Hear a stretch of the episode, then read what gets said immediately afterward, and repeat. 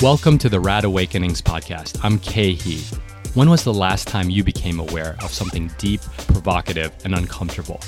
In these moments, we level up in our work, our creativity, and most importantly, in our own heads. Each episode, our guests will describe their rad awakenings. The conversations are real, raw, and will share in both struggle and joy.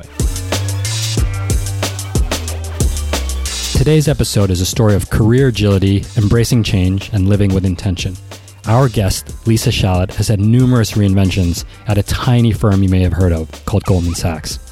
Lisa started at Goldman in the highly specialized area of Japanese equities. Ten years later, she got asked to be the COO of Global Compliance, a role which at the service had little relevance to her prior experience and in a part of the industry which is often poo pooed as being unsexy. Lisa has awesome advice on navigating career transitions. We often make the mistake of identifying our skills in super narrow contexts, such as our current job, and she emphasizes the importance of controlling our narratives when we embark on new opportunities. Lisa retired from Goldman after 20 years, but stepping away from the hum, as she calls it, is not as easy as it seems. Our listeners will be able to relate to the intensity of our work, meetings, events, staying late, how easily these can become internalized into our broader identities. We talked through Lisa's decision to retire, largely driven by family and seeing how quickly her two boys were growing. But retirement, even from Goldman, comes with its own set of challenges. Being out of the game can cause intense FOMO, and believe it or not, just because you're a Goldman partner, that fear of watching your bank account go down doesn't go away, showing how irrational the mind can get in the midst of change. We cover a lot of ground, and one of my favorite parts of the interview is Lisa's advice for new grads. She should know, after Goldman, she was the CMO of a high growth startup and has two Gen Z boys. You guys are in for a treat. Enjoy. Welcome, everyone. I'm very excited to introduce our guest today, Lisa Shalett. Welcome. Hi, welcome. Thank you. Lisa's been a friend and mentor of mine for a while, and I'm I'm really excited to see uh, to see where this goes. So, why don't we start with your illustrious 20 year career at Goldman, which I know for our listeners is a path that many of them aspire to. And so we'd love to hear all about it. I, I thought you were going to end that sentence with a long time because that, that being 20 years in one place feels like a strange thing these days. But I will tell you that over my 20 years, I feel like I've had a bunch of different careers. So I was not one of those people who, as a young child, knew that I was desperate for Wall Street or destined for Wall Street uh, in any way. And it so happened that I stumbled onto Wall Street because I had this background in Japanese having done a homestay when I was in high school, thanks to having won a scholarship. I had lived with a Japanese family. I subsequently majored in East Asian studies and ended up being fluent in Japanese. I lived and worked in Japan after college and found myself at, you know, business school, still totally not even considering Wall Street. And then kind of it found me because I initially signed up for a job uh, outside of Wall Street that was supposed to be very Japan related at Bertelsmann in media, uh, having made Japanese game shows when I was working in Japan after college. And suddenly for for uh, uh, an interesting reason my job changed and was no longer japan related sometimes the absence of something you love makes you realize how much you love it and while i was doing a job that for those in media was was enviable i missed the japan thing and discovered by pure chance this job I had never heard of called Japanese equity sales. I'm going to pause you. You're you grew up in Long Island. Yes. Where where did the interest in Japan can you trace it back for us? There was no interest in Japan. I happened to be selected for no good reason by my high school, Roslyn High School, Plano Public High School, to represent the school in competing for this scholarship. And this scholarship took two students from each state and while in high school between their junior and senior years of high school, so pretty young, and sent them to live with a Japanese family over that summer. And then that family could send one of their kids to some other host family in the United States for a year.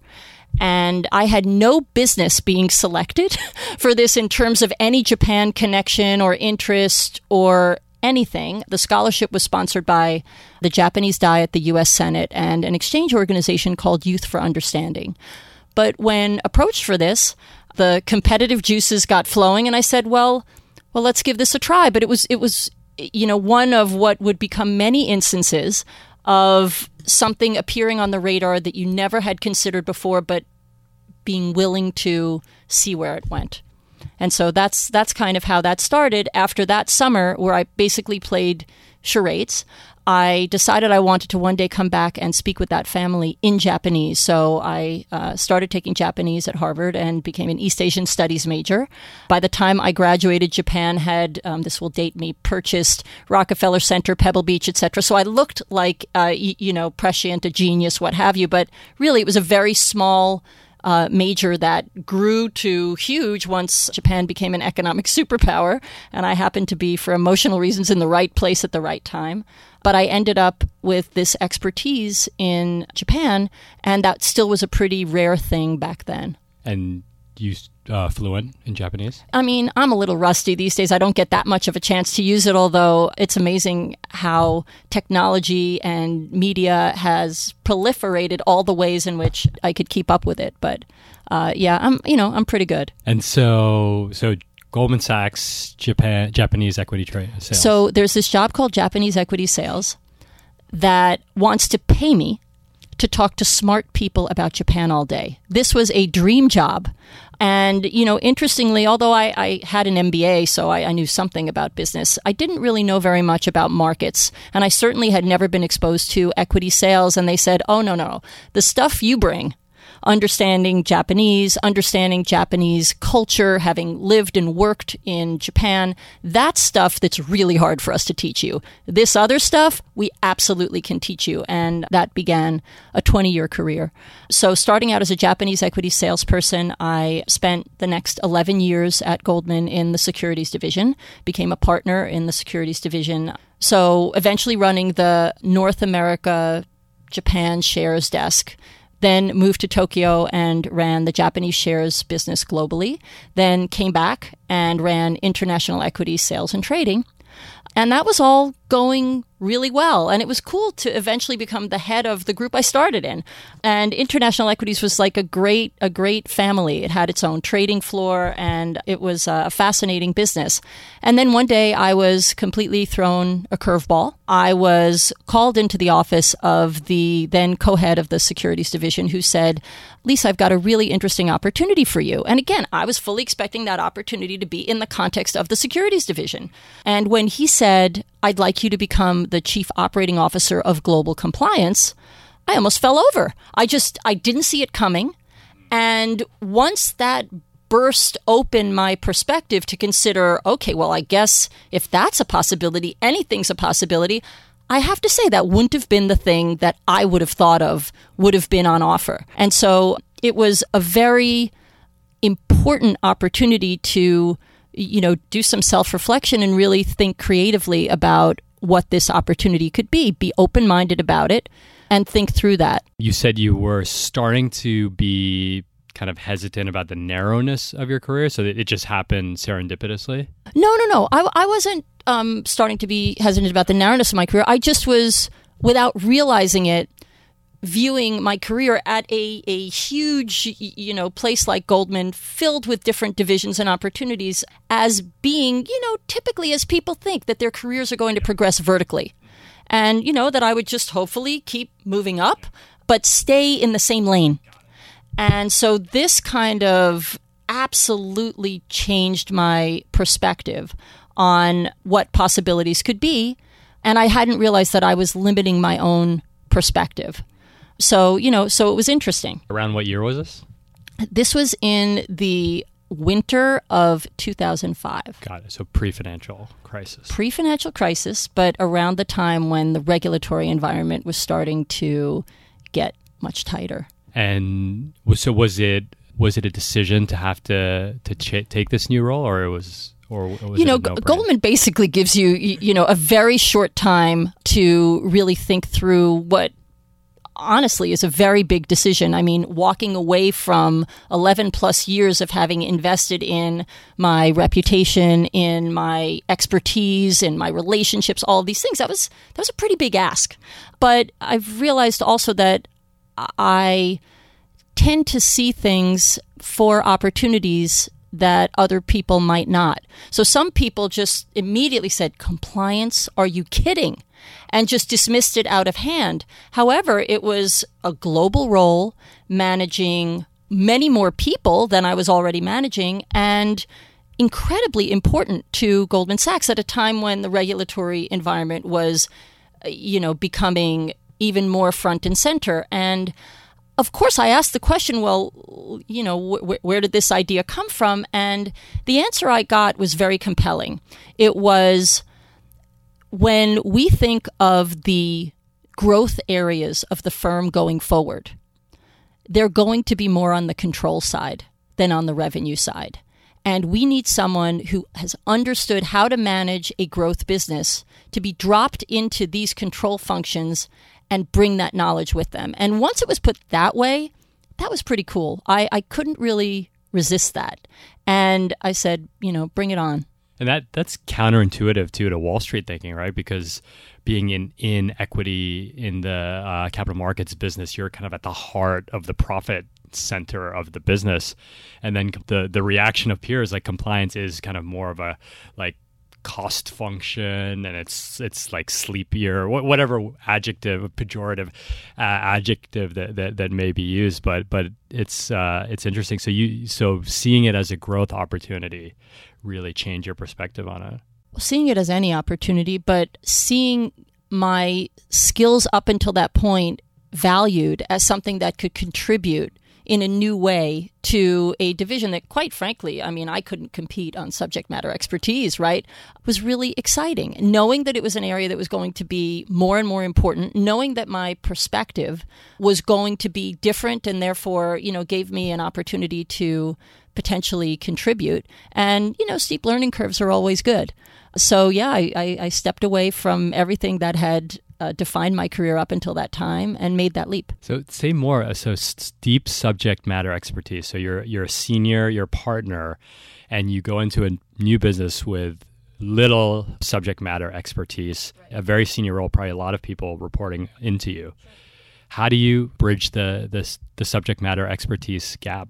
So you know i think i think people from goldman are always wired to find ways to add value or justify their existence in any given role and i was certainly no exception. So yeah i was super self-conscious about the fact that i was being dropped amongst some of the you know most brilliant compliance and legal minds that were probably on wall street. And i asked myself i challenged myself to try to figure out how on earth I could add value here. And so I did a lot of listening initially. And one of the big ahas that I realized was actually that my training in being in a revenue external client facing business and learning all of the, the skills that are required to develop the strong client relationships that ultimately lead to your being a trusted advisor and a go to you know, that define business people in those areas just just weren't really taught in these control functions. And so you could have people who are technically expert in all of the rules and regulations, but didn't really think that they had clients and the word wasn't even really used. And while they certainly had relationships with their colleagues, they covered the business areas. And, and obviously, I brought business expertise. The, the same skills that I used every day and eventually taught every day in my prior role were were an opportunity here and by virtue of just coming with a different a different perspective and a desire to add value you know i developed more confidence in my ability to find new insights to bring that could potentially change the way you know compliance was perceived and compliance you know further added value and so it's funny i challenged myself in the coo role to ensure that compliance was as well regarded as how it, for how it ran as a business as it was for its compliance expertise. And that was just a new a, a new mindset. Did you feel in that transition any kind of sunk cost fallacy in the sense that I've invested you know 11 years in the Japanese market and in equity sales and now you know like these skills these hard skills are no are no longer relevant to my day-to-day work you know I was worried about that but I I think I found two things one is that this insight that people tend to define themselves and their skills by the context in which they've used them to date.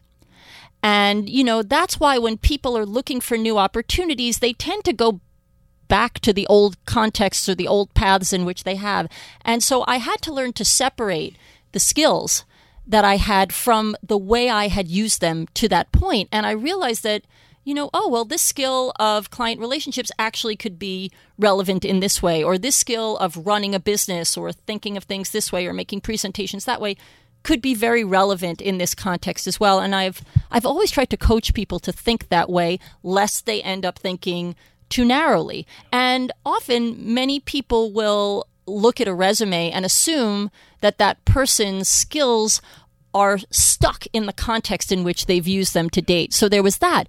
The oddest thing, though, happened next. One of my first, I guess, real jobs, having having settled into the role, was related to Japan because within two weeks of my joining, and I don't think it was because of me, the guy who was the head of compliance in Japan resigned to go to another firm. So all of a sudden, my Japan skills were highly relevant, and I was shipped out to go spend time both ensuring that you know everyone, most of whom I already had relationships with, you know, were were fine, and um, starting to think of a process for finding the replacement for that person. And so I actually made a bunch of different Japan trips and never expected those skills to to come into play. Although, as I'm sure you know, you know Japan is a highly regulated financial set of markets, and I, I knew it would always be something that would be worth knowing about. But my gosh, here was an opportunity right from the outset to uh, leverage my Japan background. I can so relate to to what you're saying because when I after I left finance,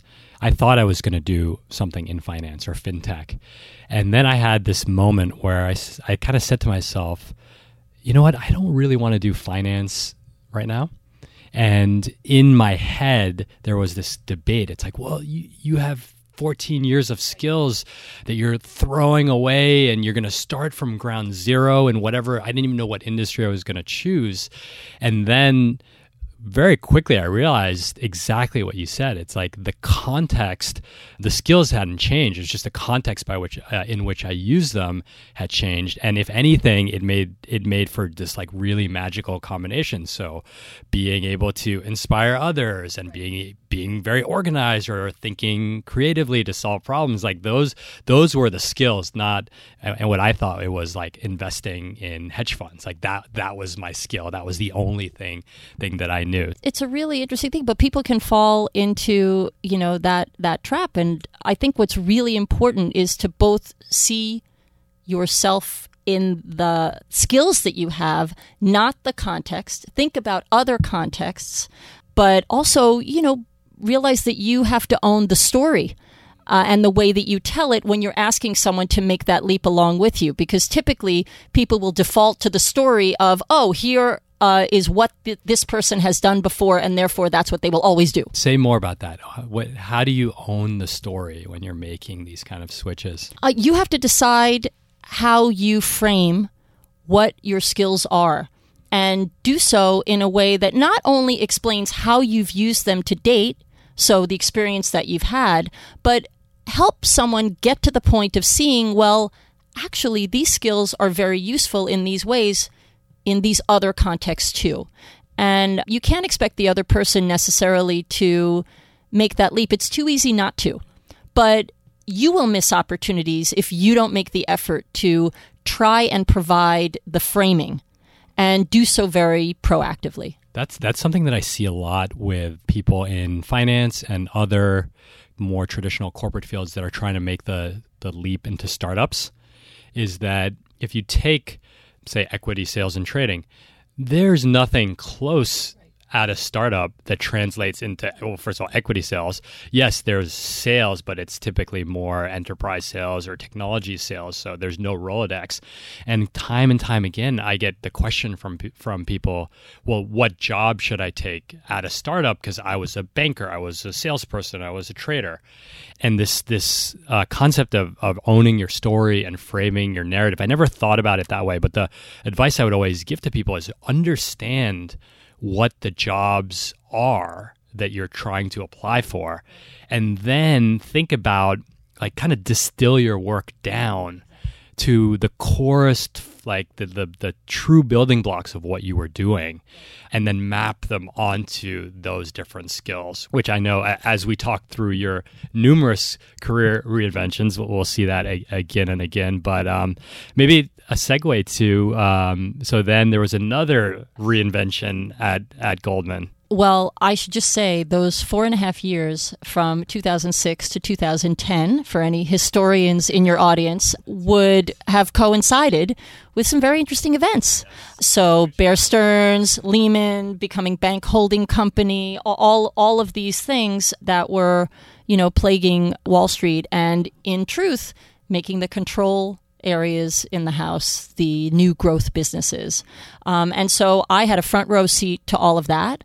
And um, you know I, I, think I think my perspective as part of obviously a very talented team you know I think I think helped was it was an addition to the mix.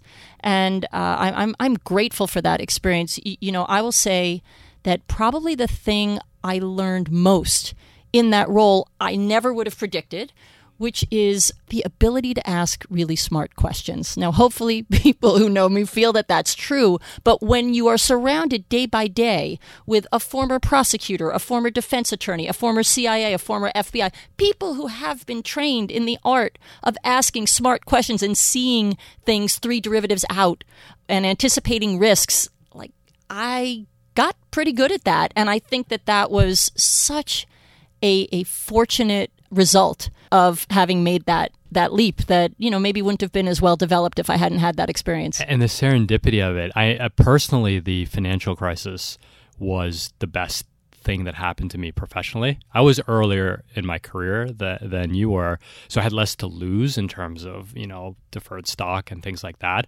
But from a learning perspective, there was no better way to learn the intricate nature and intertwined nature of the global financial system by being there during 2008 2009 i probably aged by uh, yes i think we all did. by uh, a few too many years but um, it really was and especially if you if you center around learning then it was it was a gift. Uh, ab- absolutely, and you know it's funny when you when you contemplate making a change you know, a change is a new platform, and there are a lot of things that sometimes people don't see. If you're lucky, you see. And sometimes people with great intentions give you lots of advice saying, oh no, that sounds crazy.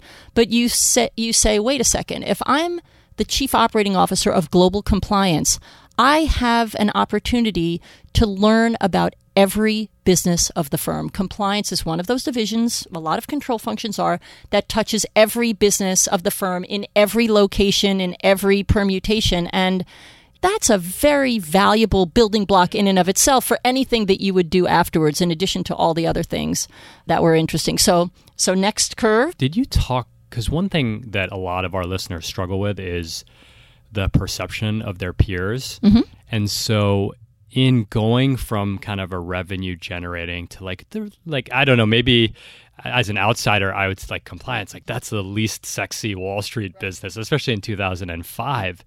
How did you a did you feel that and and if so, how did you kind of could talk to yourself to to navigate those feelings? That was probably the hardest thing to get over. You know, one was just stepping away from years of expertise and and what would happen to me? Would i flail? And the other was you know this notion of revenue versus non-revenue. And and i have really tried unsuccessfully to this date to try to think of a better set of descriptors because i certainly can can appreciate quite viscerally that anyone who is in a, one of these supposed revenue roles could not generate revenue without all of these supposedly non-revenue functions. Yeah. And The um, story again. you, you know, I, I just think that there needs to be a, a better word. You know, I've heard cost center. Goldman had a really funny word for all of these non-revenue in, in air quote divisions. They call them the federation. Which you know, I guess was a great distraction because it led people down, y- you know, these these Star Trek Yeah. uh, jokes and such.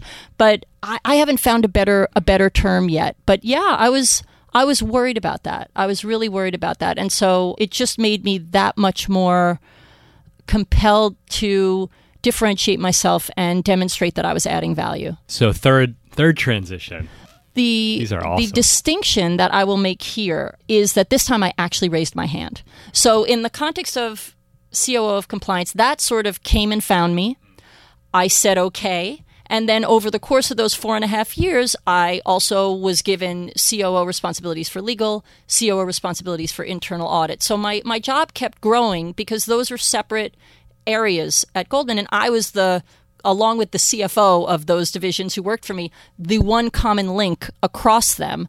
And, you know, I think what I started to learn at that point was kind of a an, an appreciation for agility.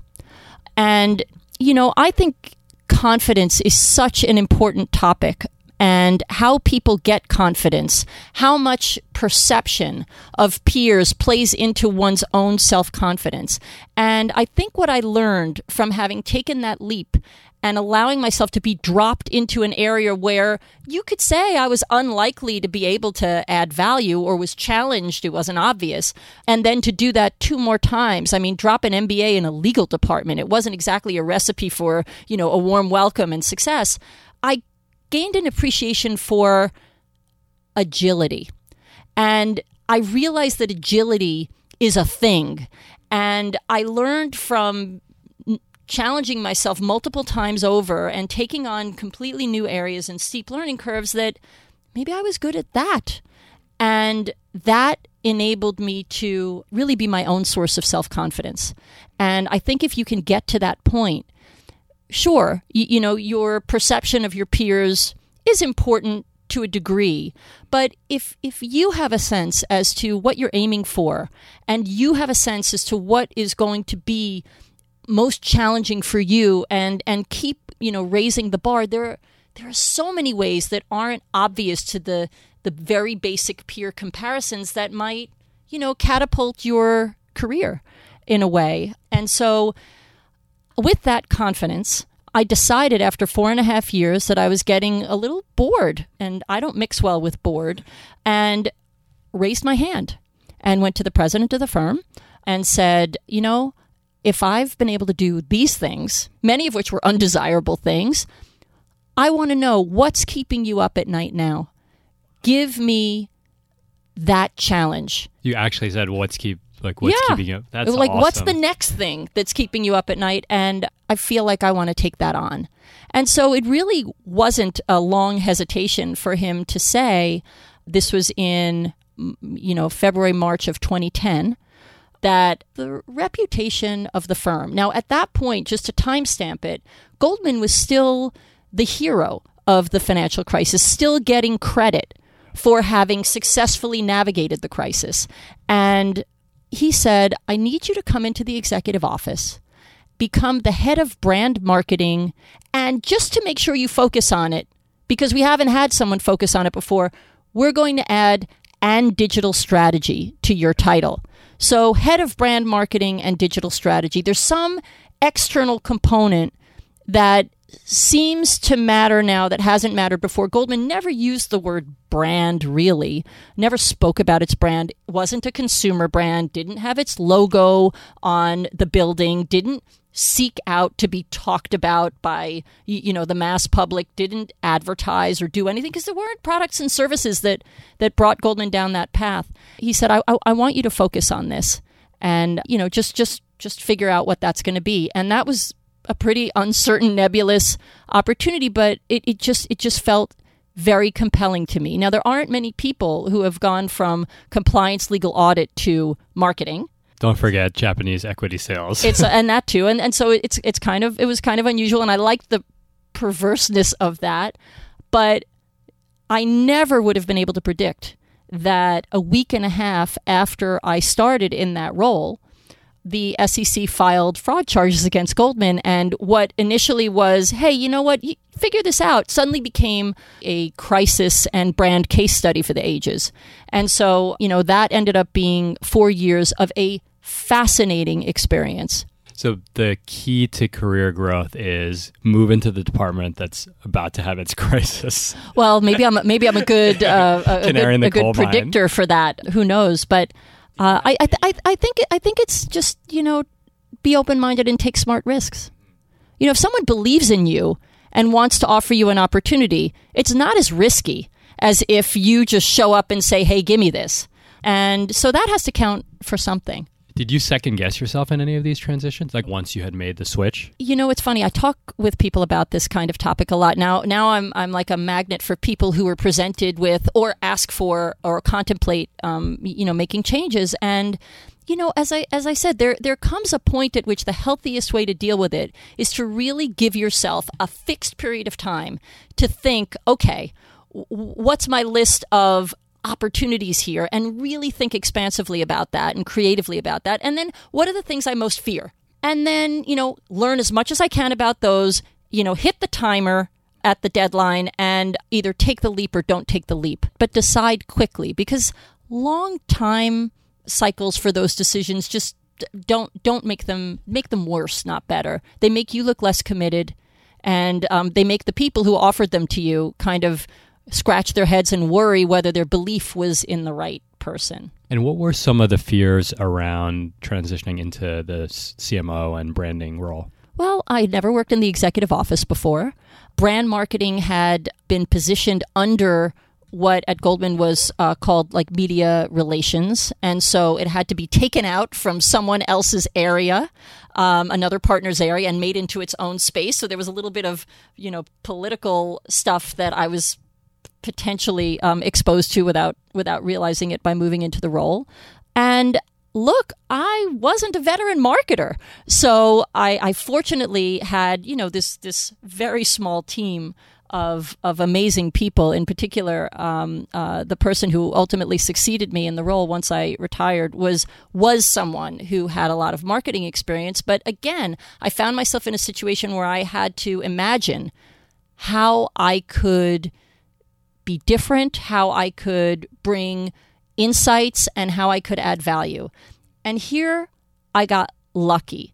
I was confident I would be able to do those things, but the luck was I think a lot of people get distracted uh, by the fact that suddenly it was, you know, financial crisis, Goldman intently fo- intensely focused gone gone haywire, but it happened to be a moment when it, although although it feels weird to think this, when social and digital channels were first emerging, when suddenly everything that had not been measurable and was very much gut instinct or, or kind of made up formulas became quantifiable.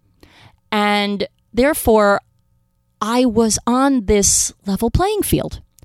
So uh, even a veteran marketer would have to learn completely new things. And I would have to learn completely new things. And you know what?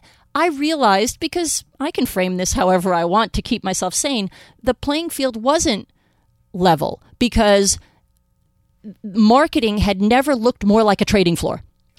And so you had more data than you knew what to imagine. You had dashboards and analytics and ability to measure a lot of things, and you had to figure out how to process that. And you had completely new channels that everybody had to learn at the same time. I mean, you know, the notion that a brand would use Twitter was still kind of a crazy thought at that time. And there were all sorts of compliance reasons why you couldn't have an unsurveillable two way platform. I mean, there were all sorts of issues. LinkedIn was just kind of emerging and hadn't yet really developed company pages back then. You know, a YouTube channel for Goldman? Like these things were just foreign to everyone. And that was tremendously energizing. And I think by virtue of not having any legacy or ego and embracing the opportunity to learn and feeling oddly a comfort level with a lot of the quantification of things that had happened. I just wanted to soak it all in and, and was quick to realize that I needed to learn from the people who were at the cutting edge. And those people were entrepreneurs who were disrupting marketing and advertising as they had existed to date. And so one of my MOs was to invite those folks in and you know on a regular basis weekly just just really try to talk with them and I realized in that context that one I could learn a lot, two I potentially could be a customer and having Goldman as your customer was no small thing so there was a potential win-win there. But that was a forum in which my weird background would often come into play because I could help them with their business plan. I could help them with their pitch. I could think through, you know, how they needed to sell their product and and how they needed to grow. And so so many great conversations came from that and taught me a lot about the value that I potentially could add and planted the seeds for other things that I would ultimately become interested in. And and, and I will say that the energy, the positive energy of dealing with those kinds of folks was such a needed contrast to a lot of the negative energy and overhang of crisis in general, but a regulatory environment that was quite difficult for Wall Street. Did your peers question why you were spending time with entrepreneurs? No. I mean, I didn't really have peers that were marketing people. Like, no one was really more marketing expert than me and my team, which is unusual because, as I said, Goldman hadn't hadn't had to do those kinds of activities. I did get beaten up pretty well for suggesting that we spend money on advertising, for proposing an advertising campaign, for targeting the public who really wasn't Goldman's customer, and all of these things that had not been done before. Got it. I, I asked because when I was in the process of leaving BlackRock, I had similar, just lots of interactions with entrepreneurs. And I was doing it not wearing my professional hat, but I was so energized by that community. And my peers were kind of like, well, they can't help you today, like right now. They can't help the firm right now, which which is wrong. They could, but there was that perception that, like, why plant a seed that you're going to cultivate in five, ten years? Like, do something that's going to make a difference today. And so I felt that a lot, but kind of like you, and, and we'll we'll get to the kind of the tipping point or the next chapter for you. That was one of them to see, to feel that energy of entrepreneurs around me to get give me the the push to to make a change. Yeah, look, I think it's it's really it's really liberating when you are in a role where you don't have to go with the mindset of kind of justifying or protecting what's been done to date. You know, a lot of marketers who were my peers at other firms were really having to think through and justify whether they moved the budget from TV to digital. Like I didn't have that problem because Goldman had never really done TV. I had to make the case for doing any of these things at all and therefore could be much more open-minded and I think that taught me a lot about how big companies really need to engage in these dialogues because that's where a lot of the innovation is happening. And that's where I credit my um, education to all of those really smart people that I talked to and in many cases got to partner with. Maybe switching gears slightly, but staying at Goldman, 11 years into your career, you become a partner. Is that what you, is, did I hear you correctly? Huh, I have to do the math here. No, it wasn't 11 years. I, I joined Goldman in 95, again as an experienced hire, and um, made partner in 2002. Okay, 95, so seven years. Yeah. Uh, so seven years, you're you're at the kind of pinnacle of American capitalism uh, in terms of kind of from, from the that, outside, what, from what that symbolizes. Uh-huh. I wonder when when you thought at some point in your career, probably many points in your career, there was the aspiration that was one of the goals that you wanted to achieve. How did becoming a partner versus what you perceived like the the anticipation versus the realized uh, experience of part like how did those two compare? I say this in all honesty but i was pretty clueless. And i, I think that it is a good lesson for the need for mentors early on with whom to have you know conversations about career advancement and what it what it should be. I kind of came in every day just wanting to do my best.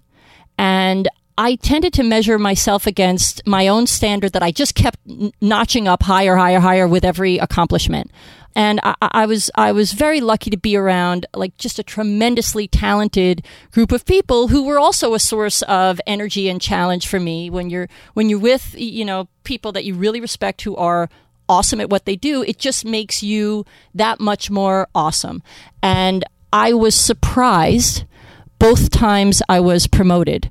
I was surprised when I was promoted to managing director, and I was surprised when I was promoted to partner. I just didn't see it coming. I didn't know to expect it, but I always tried to learn from, you know, those leaders that I I respected the most and you know, try to bring it the same way. And then one day I got called in and told I was a managing director and was shocked and thrilled. And two years later was, you know, in, in the room receiving a phone call from Hank Paulson saying that I had made partner. And I I didn't see it coming. That's like atypical. It though. seems weird, right? But I, but I, I think those were still the days when these processes were not quite as transparent and as openly talked about you know you you didn't campaign to become or maybe some people did i don't know. But look i think i think all of these processes have become much more intricate and, and complicated and goldman's is certainly a complicated one. Now on the other side of it um, or having led those processes i i understand that better. But really like other than do your best for the most part and and build your network there really isn't a whole lot you can do to campaign. You want to let people know if that's an aspiration of yours. So I think the process nowadays has become a lot more openly discussed, a lot more transparent, and people want to know things I didn't even know to ask about. People want to know Am I being, in Goldman uh, parlance, cross ruffed? Am I being considered? And I never even knew that was going on. So I don't know if that makes me sound silly or naive or what, but I think these are different times. So I didn't really see those coming. But wow, what an honor. Yeah. Were you, would you describe yourself as competitive? Very, but mostly competitive with with myself and measuring myself in terms of, you know, how well I was doing for my clients, how well I was doing for Goldman Sachs. And uh, you know, uh, those things worked. Wow. And so so take us to so you retired a few years ago. Yes. Walk us through the decision to retire and and what you're doing now. So that decision was in some ways really easy and in many ways so hard. I think the hardest part was just leaving, you know, the family that is a place you've been at, at tw- you know, for 20 years and, and such a special place. And by virtue of having, you know, the odd experience of having worked in five different areas of the firm in two different regions, I mean, my family was, was pretty well extended. And it was really hard to imagine not having that every day.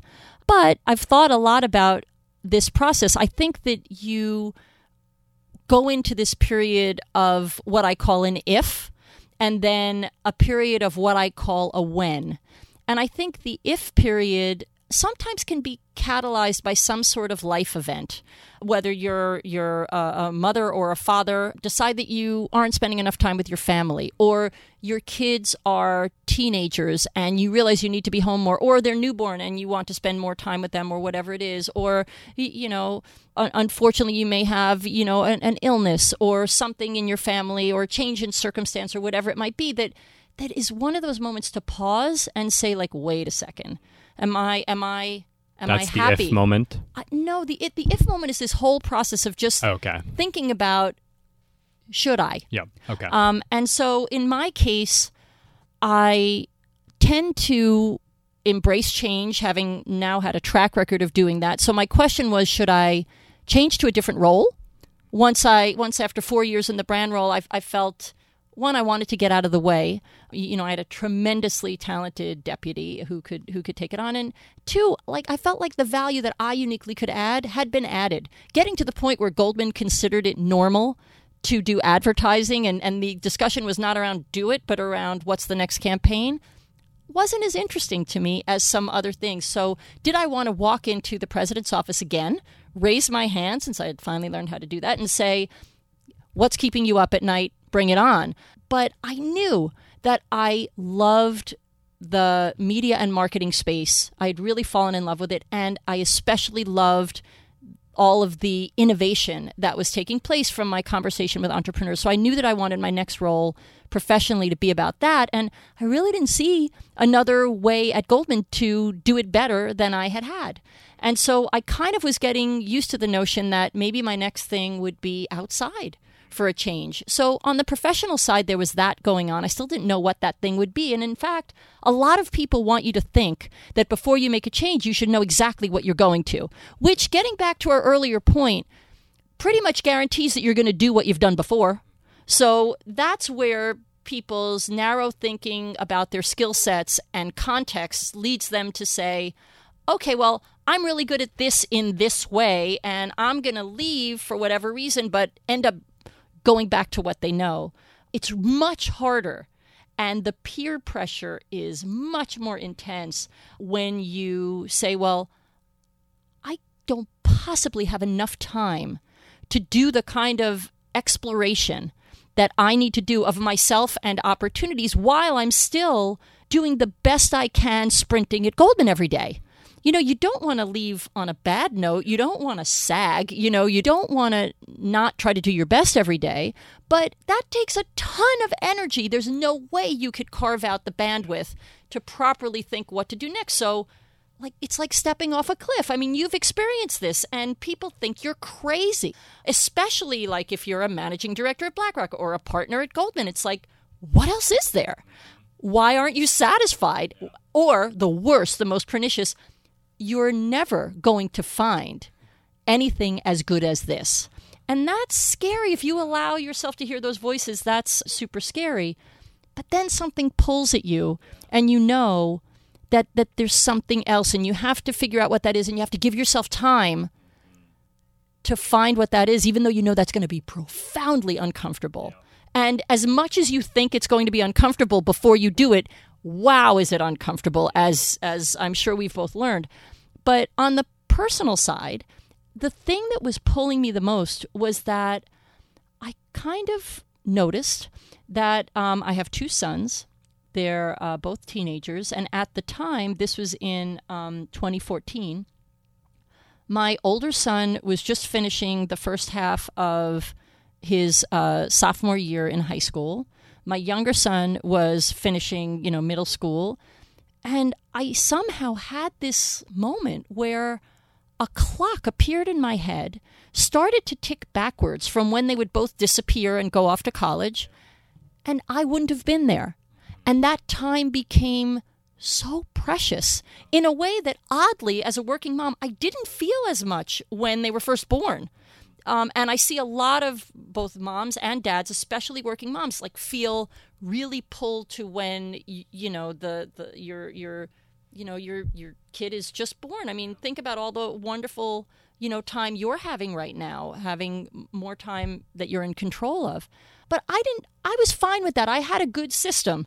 I had I had caretakers that I that I trusted from uh, from among family and and uh, and nannies and such, and I was lucky enough to have those, and felt like I could go and be a better mom by being myself at work. But somehow, when my kids got into high school, it changed, and I just felt like time was ticking away. And if I kept my head down and worked the way that I liked to work at Goldman. Um, my husband would always say to me, Can't you leave earlier? How senior do you have to be such that you don't have to do that PowerPoint anymore? And you know, you just get used to a certain level of, of, quality yeah. as to as to what you need to bring. And I just didn't want to miss that. And as I was thinking about that in my if stage, you know, I kind of got an, an unfortunate kick in the pants by the sudden passing away of my dad. And once that happened, you know, if I was already starting to pause and look at life, which is really hard to pull yourself out of and do, okay, like time out, big time out. What is going on here and what kind of life am I living and how am I going to feel about that? If, God forbid, you know, the same fate befalls me at some point and you get yanked out of your existence. And so it's unfortunate when you have that time created for from a, a tragic reason, but it's it, the silver lining if you need to look for one is that it's hard to otherwise extract yourself from the day to day and the momentum and the zone and the flow of uh, Shonda Rhimes has this amazing TED talk where she describes the hum and and it, it's so it's so relevant for anyone who's been on a trading floor before. You know, it's just like you. It's hard to detach yourself. You get kind of addicted to it, and to have a life moment, just just suddenly you know unplug you. I guess is the equivalent, and make you think: Am I leading the life that I want to lead? How precious is time, and I am I appropriately respecting that, knowing that I won't get that time back. And when I thought about my my father, who was, you know, a beloved OBGYN and a very respected doctor, he also was a workaholic and often for far more noble reasons than, you know, working in an investment bank, would get called out to deliver someone's baby, you know, in the middle of carving the Thanksgiving turkey or in the middle of some other thing that, you know, as frustrating as it was, was always important to the family but inferior to this this very important mission he was on. But I realized that as a teenager, I didn't really get to hang out with him very much. And I didn't really have conversations about life. I mean, he was a tremendous role model, and I learned so much from him, but I didn't want that to be me. And I was so on the path for that to be me and really decided to change it up. And that's when my my if became a when. So professionally I was already wandering mentally and personally, these things all kind of gelled. And I, I, I decided to make it a now. I love the concept of the timeout and, and the reflection questions. What advice would you give someone who is in, who's feeling that buzz, whose career is ascending, who's whatever age, about find creating the space to, for for such a timeout or for such reflection? You know, there is so much that I've learned now on the other side of things that I wish I could have done differently. Now, not a lot of things. I mean, my gosh, I had a great career, and and and I feel so fortunate for that. But definitely some things that I could have thought about more. And so my my answer to your question is to make sure that you set in your calendar a date to do that every year. Maybe you want to do that twice a year, where, you know, if you're lucky enough not to have it done to you with some sort of, you know, awful life interrupting event, interrupt yourself and put that date in the calendar. Be religious about it. And that's when you take a step back and you you ask yourself questions. Maybe you decide the questions in advance. Maybe you do it with a friend. I'm a big believer in sanity buddies, and you've been a tremendous one for me. But make sure that you commit to doing your own timeout. You don't want to do them too frequently because you'll drive yourself crazy. Twice a year is probably max. But do them and make sure you're asking yourself questions about is this the life I want to lead? Is this is this the way I want to interact with the important relationships in my life? Is this the way I want to pursue other interests or hobbies or learnings apart from work? Because work takes up so much of your mental capacity without your even realizing it. And so I wish I had done that better. And that's what I that's what I advise people to do so they have more control over that process. And you know what? That checkpoint may check all the boxes and tell you, I love what I'm doing. I want to keep doing this. You know, I want to strive for this. I want to strive for that, or whatever it might be. Or like, yeah, I'm good back to the hum.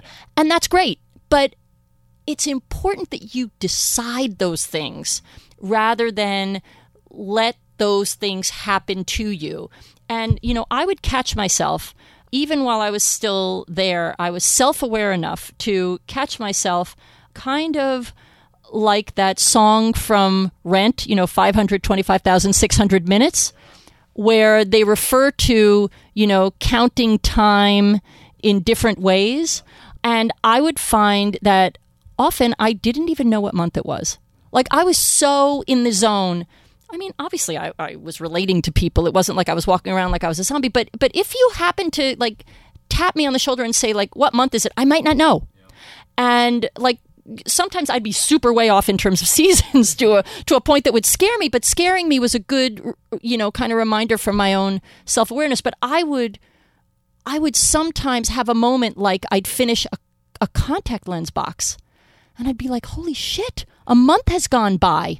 Now, I'm sure a lot of great things happened during that month and they were all worthy of spending time on, but like, wait a second, where did that month go? And so I was already starting to feel those kinds of ways in which I didn't have as much control over my time as I wished.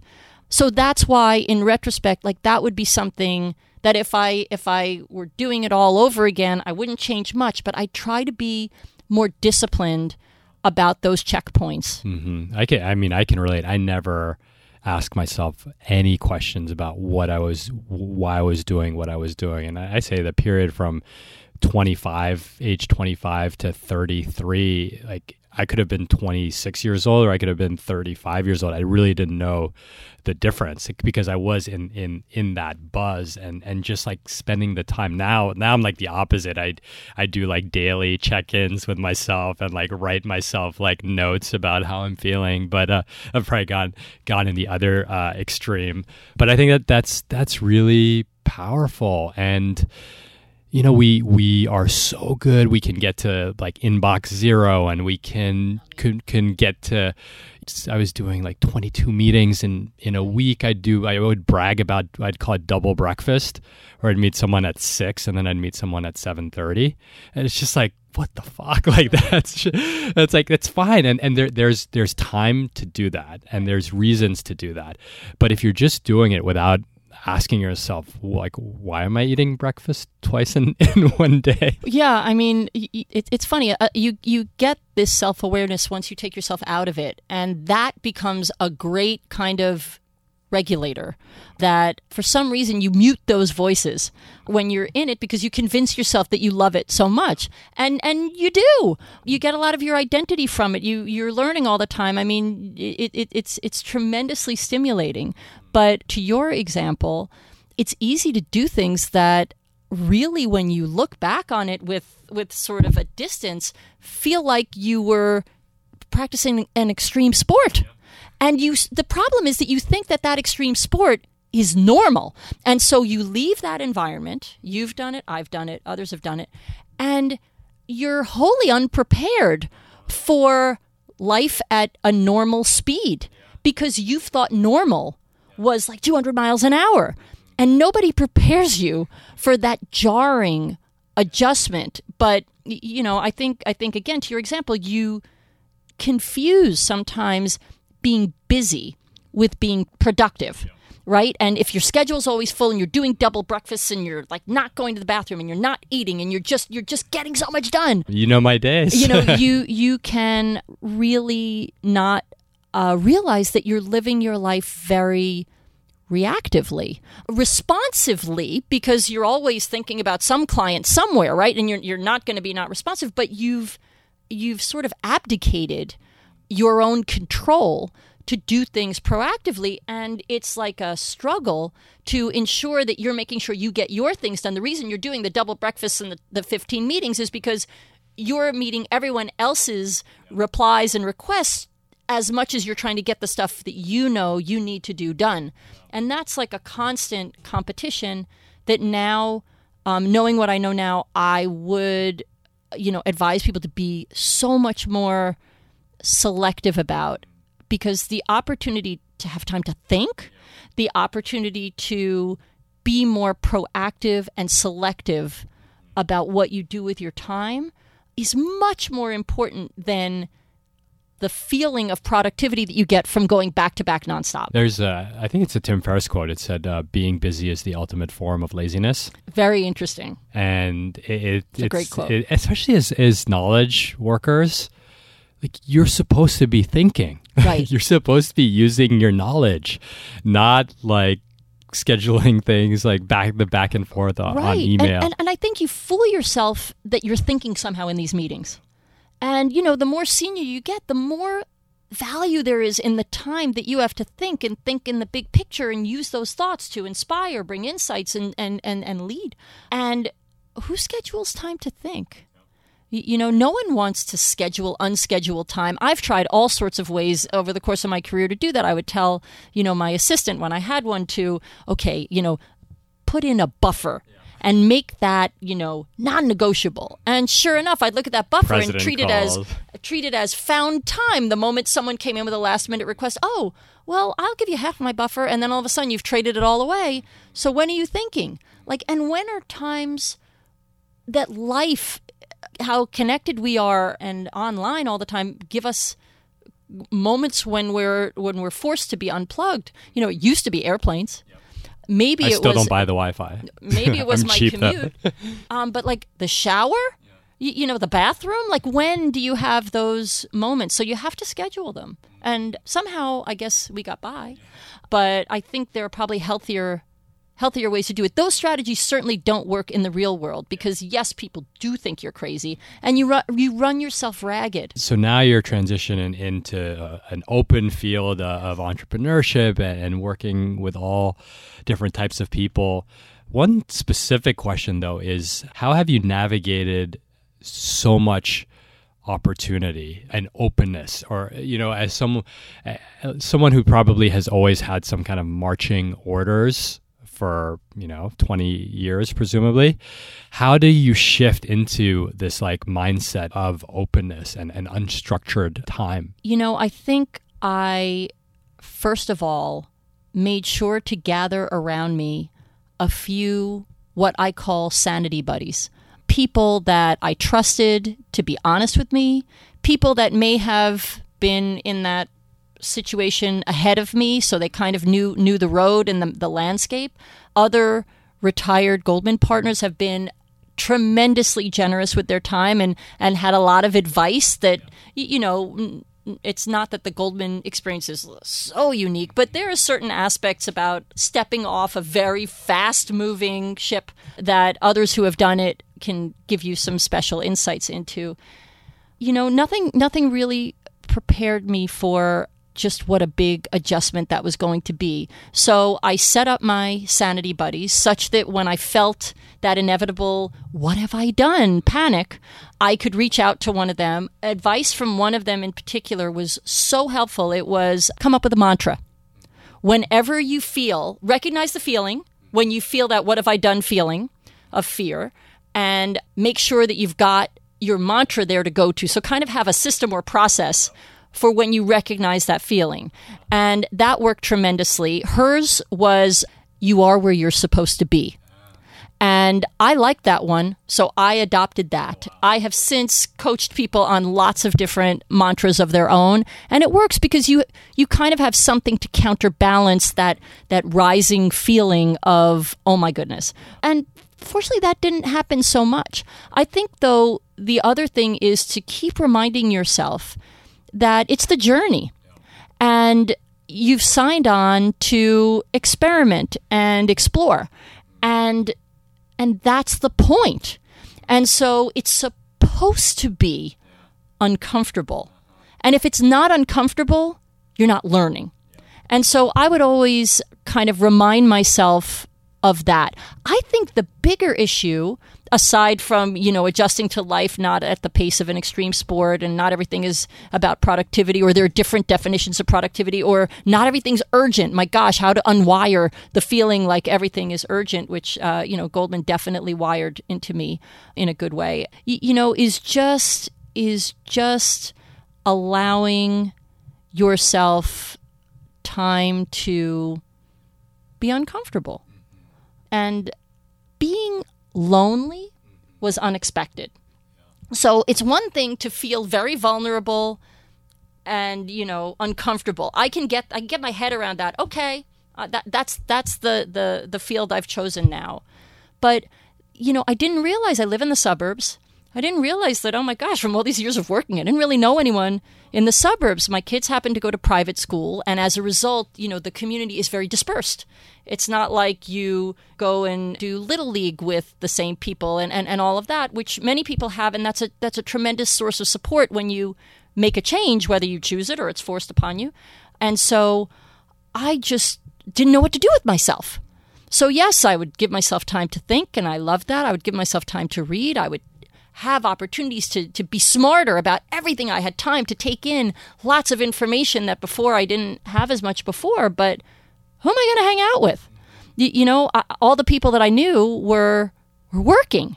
And so it, it took me a while to adjust to finding the equivalent of that team culture that I had loved so much at uh, at Goldman. And I think I, I still haven't completely cracked it. Yeah. Well, I think there's a human side to that too, where I was actually texting this with a friend today. It's a it's a quote from um, the philosopher Pascal that says that the source of all of human beings' problems is the inability to be alone for 15 minutes, or stems from the inability to be alone for 15 minutes, which is like, whoa. I, you know, that that is a very interesting one. You also could end that sentence with the the inability to not look at your phone, yes, exactly. um, or something like that. But you you want connectivity. You want like it. What do you what do you do with yourself? Yeah. And it's funny because when you're even when you're in the zone and somehow managing to be super efficient about everything in your life because you're leading the kind of life you are, what's the thing you wish for? Like I used to have this fantasy that I could stop time and nobody could move but me. And if I like, I wouldn't necessarily like. I certainly wouldn't pull any pranks. I mean, I, I, I didn't, I, I didn't have weird thoughts like that. But I was just like, I just want it all to stop, so I have time to think clearly. And you know, that was that was the fantasy.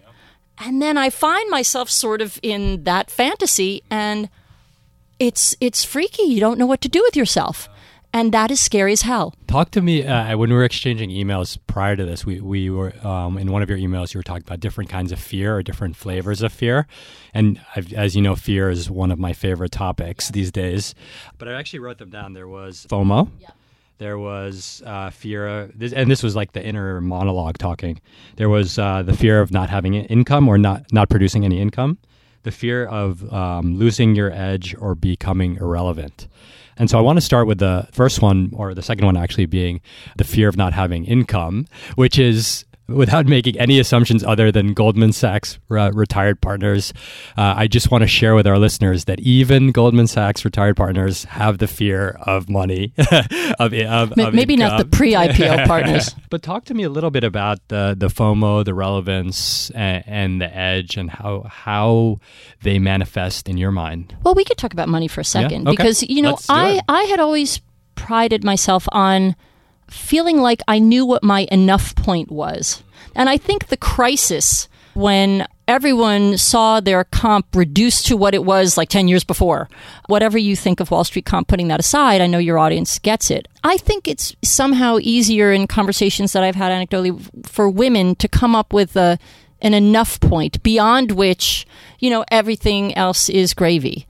And I felt in my conversation with men all these years that they just keep ratcheting up the enough point because there's always an object that they see someone else having. That wasn't my game. And I'm not saying that most people are, are like that, but I think that the notion of enough yeah.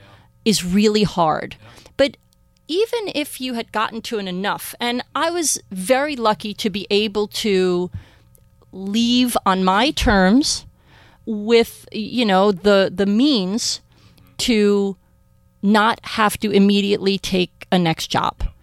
And you know, not not a lot of people have that optionality. And I think, you know, it's funny for all the notions that people have about retirement, which is you should, you know, hopefully work until you're 80 and then start living. Yeah. You know, the op the, the the real objective is to achieve optionality as early as you can. And I don't think enough people think that way. Yeah. But putting that aside, you know, I think that even no, it feels like just the act of not bringing in income, regardless of how much you might have, is very uncomfortable when all you start to see are outflows. And I, I, I know that you uh, have, have talked about that too. It's really hard to, to get used to. You feel a guilt about it.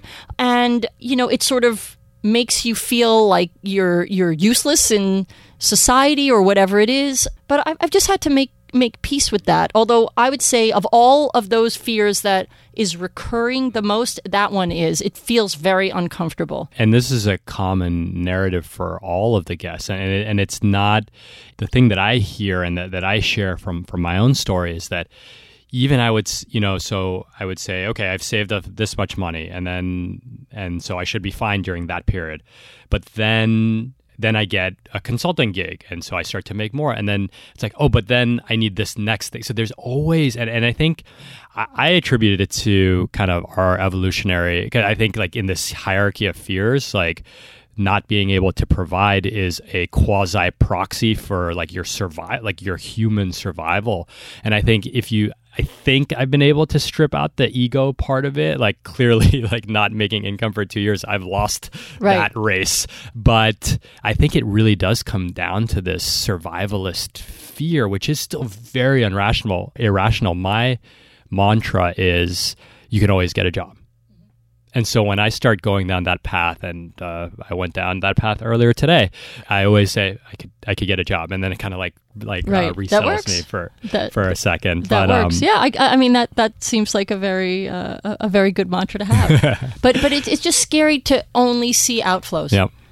No, no matter what. No matter what. Where your starting point is, and that's where it it it's it really becomes emotional. Yeah. It's not it's not rational. It's not rational. It's not rational for, so for the privileged kind of uh, like audience that, that we're speaking to. Yes. Tell us about the other ones. So I, I think there's a, a broader a broader category and it relates to identity. Because if you really want to mess with someone who's just either by choice or not by choice made a change or a pivot, the best way to do that is ask the question, so what do you do? I hate and, that question. You know, you, you've been out for a while, I've been out for a while. If you want to mess with me, ask me that question because no matter how much I think I'm ready to answer that question, it, it just releases all of these things in my head um, and is, is just profoundly uncomfortable. Um, so I don't ask people that question anymore. I ask people how they spend their time. That is a much easier question and safer question in this day of job insecurity for for finding out what people do and you might learn many more interesting things than what they do, but we are so programmed to say here is who I am. I am this title at this company. You once had a dinner you invited me to where your rule for the dinner was that people could not say where you know what their title was and what their job was. I was delighted because then I didn't have to answer that. But I it was very uncomfortable because you you sort of want that as a context and that seems to be a defining element in Japanese culture. You know, you you answer that question as I am this company's person. Like, you know, I am uh, Lisa Shalett of Goldman Sachs. I am Goldman Sachs' Lisa Shalett or something like that.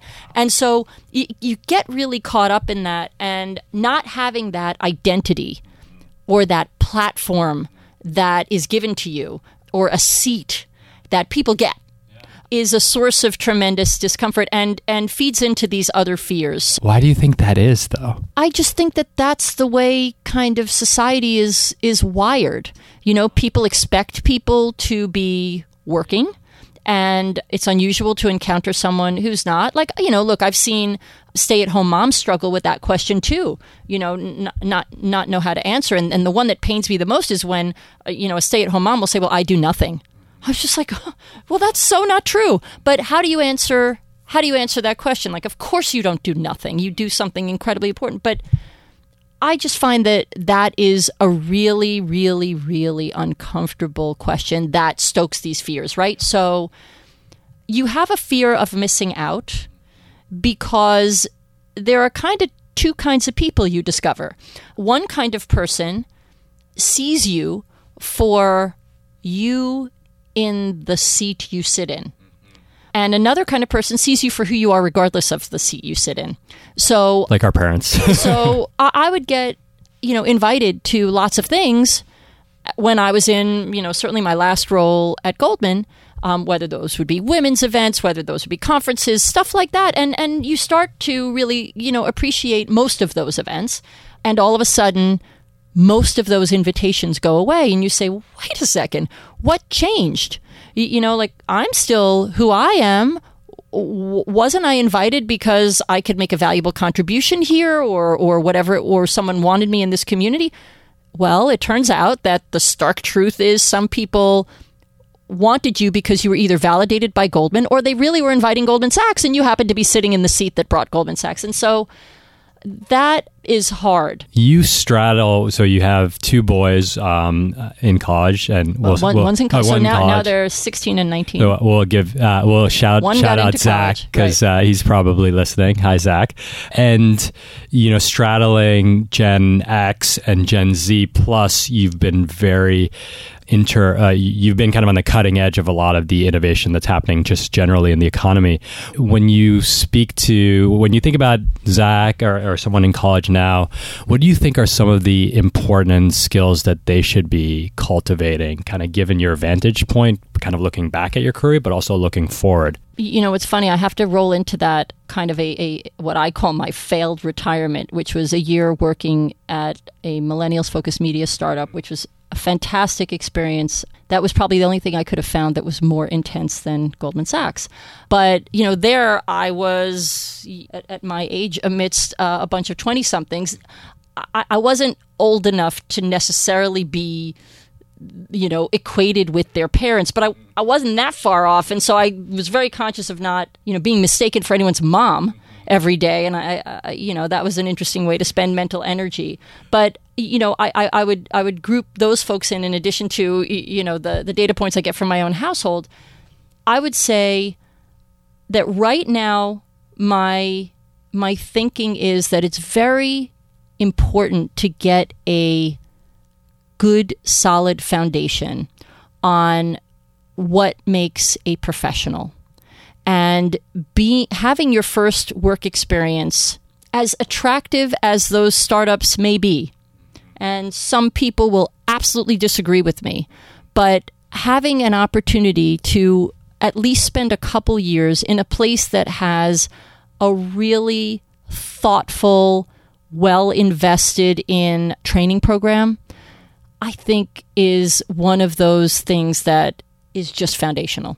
And so, you know, understanding what leadership is, understanding how to behave in certain circumstances, being exposed to a, a culture and seeing how that shapes different values, learning how to do a presentation, learning how to, you know, use certain public speaking skills, learning how to be part of a team, all of those things, having an opportunity to be taught those is still very, very relevant. And I think a great first investment in your career. And I've seen very interestingly, you know, a number of people leave college and go to startups. And what is fascinating about that is that the experience that they get, especially in these early stage, fast growth companies like I experienced, is you may have someone two years out of college whose only job has been this startup. This startup doesn't really have a training program because they barely have an HR function. They've just grown so fast. They're they're learning an important resourcefulness type of skill of, of figuring it out as they go along. And I'm not saying they're getting it wrong, but they kind of are doing, you know, testing and learning on a lot of different things. But you'll suddenly have this person two years out of college who's managing 70 people, all of whom it's their first job out of college. So I'm not saying it's the blind leading the blind. But even those people get to a point where, wow, there are some things I wish I'd learned. Yeah. And odds are they'll figure it out or come up with a new way to do it. But I think that in most cases, you don't necessarily lose traction in your career by yeah. having that great experience first in a more established place and then taking those skills wherever you want whether you're going to start your own thing whether you're going to join a thing because it it it just it just makes you a better professional and those things still matter. So find good training places or don't what's another thing that you would tell the that demographic how to look at their careers? I think my experience has been that i've been so impressed with the hunger and motivation of you know people coming out of college to learn and to grow and to seek challenges. Like i think i think quite aggressively in a good way and asking for things sometimes in ways that you know would surprised me in my old role and surprised me but with admiration. I'd be thinking wow you know when i was at, at that stage and that age i would have been inhibited from asking for things. So i I like that, but I think sometimes people get a little carried away and always feel like they need to be growing exponentially at every moment. And it's easy to burn through opportunities without really giving them a chance or missing opportunities, as we discussed already, to you know appreciate a, a seat that you might have or a role that you might have as a much more expansive platform than it might initially appear. And sometimes I think speed leads people, the desire for sp- speedy attainment of growth leads people to sometimes underestimate what might also be growth opportunities that just look different and feel different, but are no less important. And so I, I, I sort of would encourage people to be a little bit more patient and creative rather than just impatient because they feel like they've tapped out or used up whatever this opportunity might was supposed to teach them or what or, they've surpassed their manager or whatever or whatever it might be. I think you know slow down a little bit and and make sure you're thinking of all the different ways that you can define growth. Well this has been a fantastic conversation, and I cannot wait to share it with our listeners. Well, thank thank you very much for this opportunity and, talking and with you, I've, I have learned so much from myself that like I can't wait to go through all of my notes. Well, that's very kind of you to say. Thank you, Lisa. All right, thanks. Thank you for listening to the Rad Awakenings podcast. For more information on all things rad, including our weekly email newsletter, please visit us at radreads.co. This podcast is a labor of love and funded by the community's generosity. And if you're interested in supporting us, please join us as a patron by visiting patreon.com slash radreads. And of course, leaving a five-star review always goes a long way. Thanks again, and until next time.